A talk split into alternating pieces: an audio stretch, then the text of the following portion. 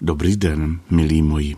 Tak, já vám dnes povím deníčku, jak jsem byl žahnut Několik opřivami, na ty jsem zvyklý, párek jich na zahradě taky mám, co by léčivky, ale tohleto žahnutí, kterého se mi dostalo, jsem si užil na pobřeží středozemního moře, kam jsme před pár lety vycestovali.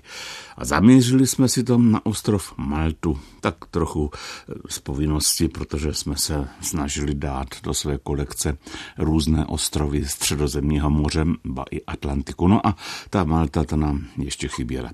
Já jsem si ji představoval jako ráj, ale mé počáteční nadšení bylo brzy zklamáno. Ten ostrov má něco přes 300 km čtverečních, což je o dost míň, než má náš rozlohou nejmenší kraj, totiž Praha. Dá se obět za jeden den autem, což jsme ale neriskli, protože na Maltě sedí řidič na sedadle vpravo a moje žena prohlásila, že ona má na normálních silnicích problémy se směry vpravo a vlevo, na tož pak na Maltě.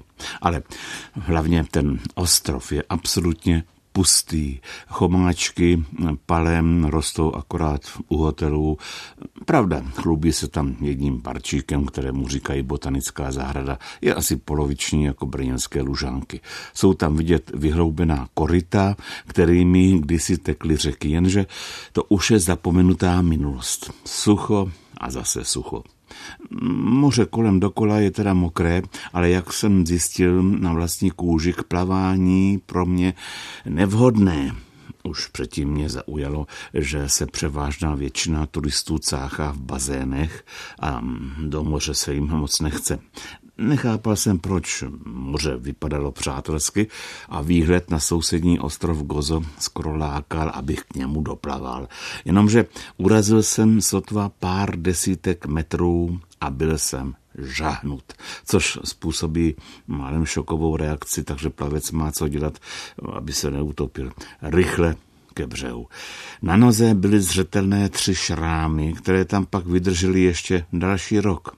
Já jsem to ale nevzdal a zkusil jsem plavat k misu.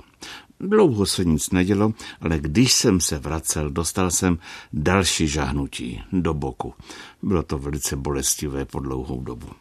Už jsem toho měl dost. Pobyt se chýlil stejně ke konci a mě přišla chuť nejenom zaplavat si, ale i chuť k jídlu. Jenom jsem dodržoval pitný režim. A když jsme přistáli doma, tak si moji blízci všimli, že jednak eh, nic nejím, jednak mám asi 100 vdechů za minutu. Vše se vysvětlilo až eh, u zasvěceného doktora zoologie, který mi řekl, že jsem dostal zásahy čtyřhranky, medúzy, zvané též mořská vosa, že jsou různé druhy, u čtyřhranky smrtelné, jde o život, ale jiné druhy opouštějí tropické vody a stěhují se do chladnějších moří, ku příkladu do toho středozemního. No a zrovna tam jsem se s jednou takovou mořskou vosou musel setkat. Od té doby jsem štěstí nepokoušel. Taky proto, že už k moři vůbec nejezdím.